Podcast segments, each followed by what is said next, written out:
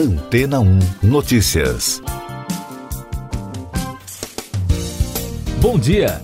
Você sabe o que é um paradoxo científico? Trata-se de uma afirmação aparentemente verdadeira que leva a uma contradição ou a uma situação que contradiz a intuição comum e foi baseado em um dos maiores paradoxos da ciência, identificado pela primeira vez pelo pesquisador Stephen Hawking, que cientistas afirmam ter resolvido um dos maiores problemas da investigação da área científica.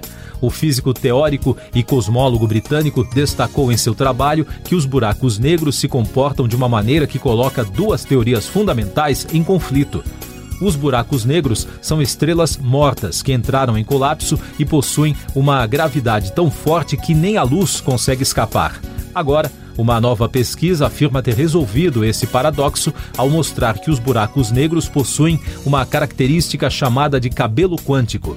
Em reportagem exclusiva da BBC News, Javier Calmet, da Universidade de Sussex, no Reino Unido, afirmou que o problema foi resolvido. O cientista é integrante do grupo que desenvolveu as equações matemáticas que solucionaram o famoso paradoxo. No centro da pesquisa está um problema que pode anular duas das teorias mais importantes da física. A teoria geral da relatividade, de Albert Einstein, afirma que informações sobre o que entra em um buraco negro não podem sair, mas a mecânica quântica diz que isso é impossível. E o grupo de Calmet afirma ter provado que os componentes de uma estrela nessa condição deixam uma marca no campo gravitacional do buraco negro. Os cientistas batizaram a marca de cabelo quântico porque sua teoria supera a ideia anterior chamada de teoria da calvície, desenvolvida nos anos 1960 pelo professor John Archibald Wheeler, da Universidade de Princeton, em New Jersey, nos Estados Unidos. Esse nome foi sugerido porque descreve matematicamente um buraco negro, ou seja, uma entidade que tem massa, rotação e carga, mas de resto não apresenta outras características. Em outras palavras, um elemento calvo. Dessa forma, os pesquisadores confirmaram a teoria do cabelo de Calmet, que foi recentemente publicada na revista científica Physical Review Letters. O trabalho é considerado revolucionário porque resolve o paradoxo de Hawking, que intriga os físicos desde os anos 1970. A pesquisa do físico britânico alertou para a possibilidade de que a mecânica quântica ou a relatividade geral poderiam ser falhas, o que é uma teoria que perturbava a física moderna, porque os dois segmentos científicos são os pilares que sustentam o entendimento do universo como conhecemos. Dessa forma, o novo teorema do cabelo conseguiu resolver o problema, preenchendo as supostas falhas entre a relatividade geral e a mecânica quântica ao comprovar por equações matemáticas a noção de cabelo quântico, permitindo que informações sobre o que entra em um buraco negro saiam novamente sem violar nenhum dos princípios importantes de qualquer teoria. Com isso, a pesquisa ainda precisa ser assimilada por toda a comunidade científica para mudar a percepção geral dos pesquisadores sobre o paradoxo de Hawking em todo o mundo, de acordo com a solução apresentada no estudo. E daqui a pouco você vai ouvir no podcast Antena 1 Notícias. Alexandre de Moraes suspende decisão que bloqueava Telegram. Rússia realiza ataque com míssil hipersônico contra a Ucrânia. Paraguai repudia a declaração de Paulo Guedes que chamou o país vizinho de Estado brasileiro. O ministro Alexandre de Moraes do Supremo Tribunal Federal revogou no domingo a decisão que determinava o bloqueio do Telegram em todo o país. Isso porque, segundo o magistrado, o aplicativo cumpriu a lista de determinações judiciais que estavam pendentes. O ministro atendeu a um pedido da Polícia Federal após a plataforma de mensagens ter descumprido uma ordem judicial. Na última sexta-feira, o ministro Bruno Bianco, da Advocacia Geral da União, chegou a acionar o Supremo pedindo que aplicativos de mensagens não sejam suspensos por terem descumprido decisões judiciais. O exército russo disparou pela primeira vez um míssil balístico hipersônico que destruiu um grande depósito subterrâneo de armas no oeste ucraniano, informou o Ministério da Defesa em Moscou. Esse tipo de armamento pode viajar a Mach 5, ou seja, cinco vezes mais rápido do que a velocidade do som. O Ministério das Relações Exteriores do Paraguai lamentou no fim de semana, por meio de um comunicado, a fala do ministro da Economia brasileiro Paulo Guedes, que na última sexta-feira no Ceará falou que o país virou o estado brasileiro mais rico. A nota divulgada diz que o Paraguai é e sempre será uma nação livre, soberana e independente, e em homenagem a quem o defendeu heroicamente ao longo de sua história, essas infelizes expressões não podem ser desprezadas. Essas e outras notícias você ouve aqui na Antena 1. Oferecimento Água Rocha Branca. Eu sou João Carlos Santana e você está ouvindo o podcast Antena 1 Notícias, trazendo mais informações da guerra na Europa.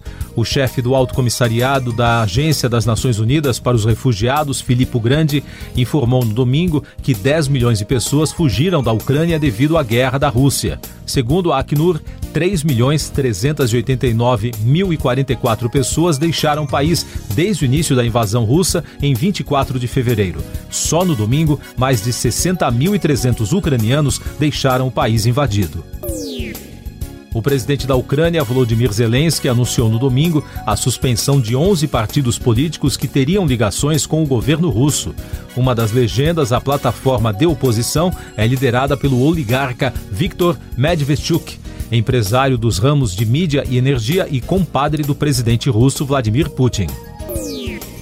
Mais destaques internacionais: a agência France Press informou que seis pessoas morreram e outras 26 ficaram feridas após um carro em alta velocidade atingir uma multidão reunida para uma festa de carnaval na cidade de Strepbacchenias, no sul da Bélgica, no domingo, por volta da uma hora no horário de Brasília. De acordo com uma investigação preliminar, as autoridades de segurança descartaram a possibilidade de um ataque terrorista. Meio Ambiente. A Antártida Oriental, uma das maiores regiões do continente gelado, registrou na semana passada temperaturas de mais de 30 graus Celsius acima do esperado.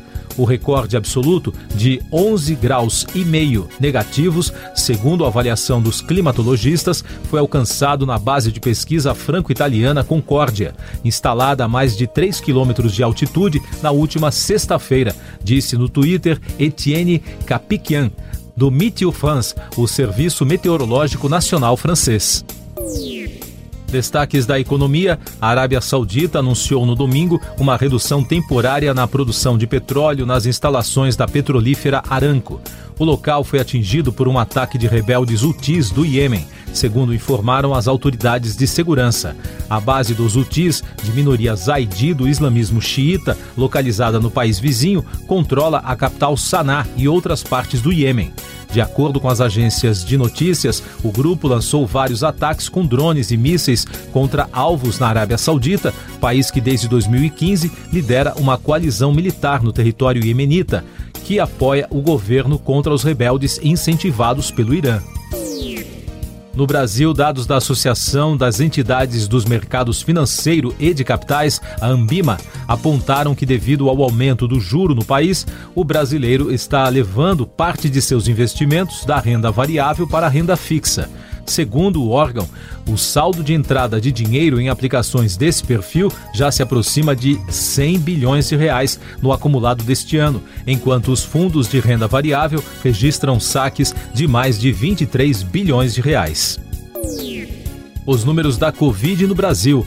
O país registrou no domingo 104 mortes pela doença em 24 horas, totalizando mais de 657.200 óbitos desde o início da crise.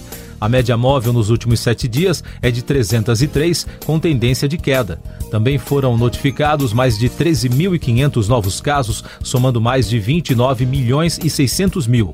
Com isso, a média móvel de infecções nos últimos sete dias foi a 37.400, com tendência de queda e os dados da vacinação mostram que já passa de 159 milhões e 300 mil o número de brasileiros que completaram o esquema vacinal, o que representa 74,16% da população.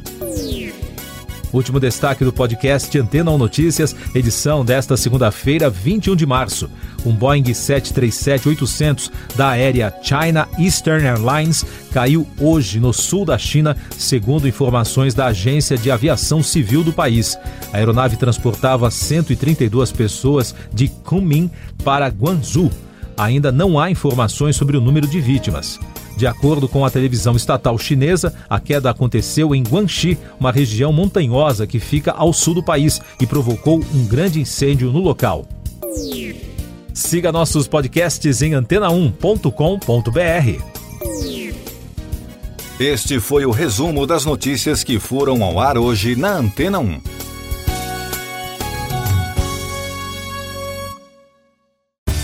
Depois de tanto conteúdo legal, que tal se hidratar com água rocha branca? O consumo regular de água durante o dia traz benefícios para a saúde, como, por exemplo, manter a pele bonita e hidratada. Rocha Branca, da fonte direto para sua casa.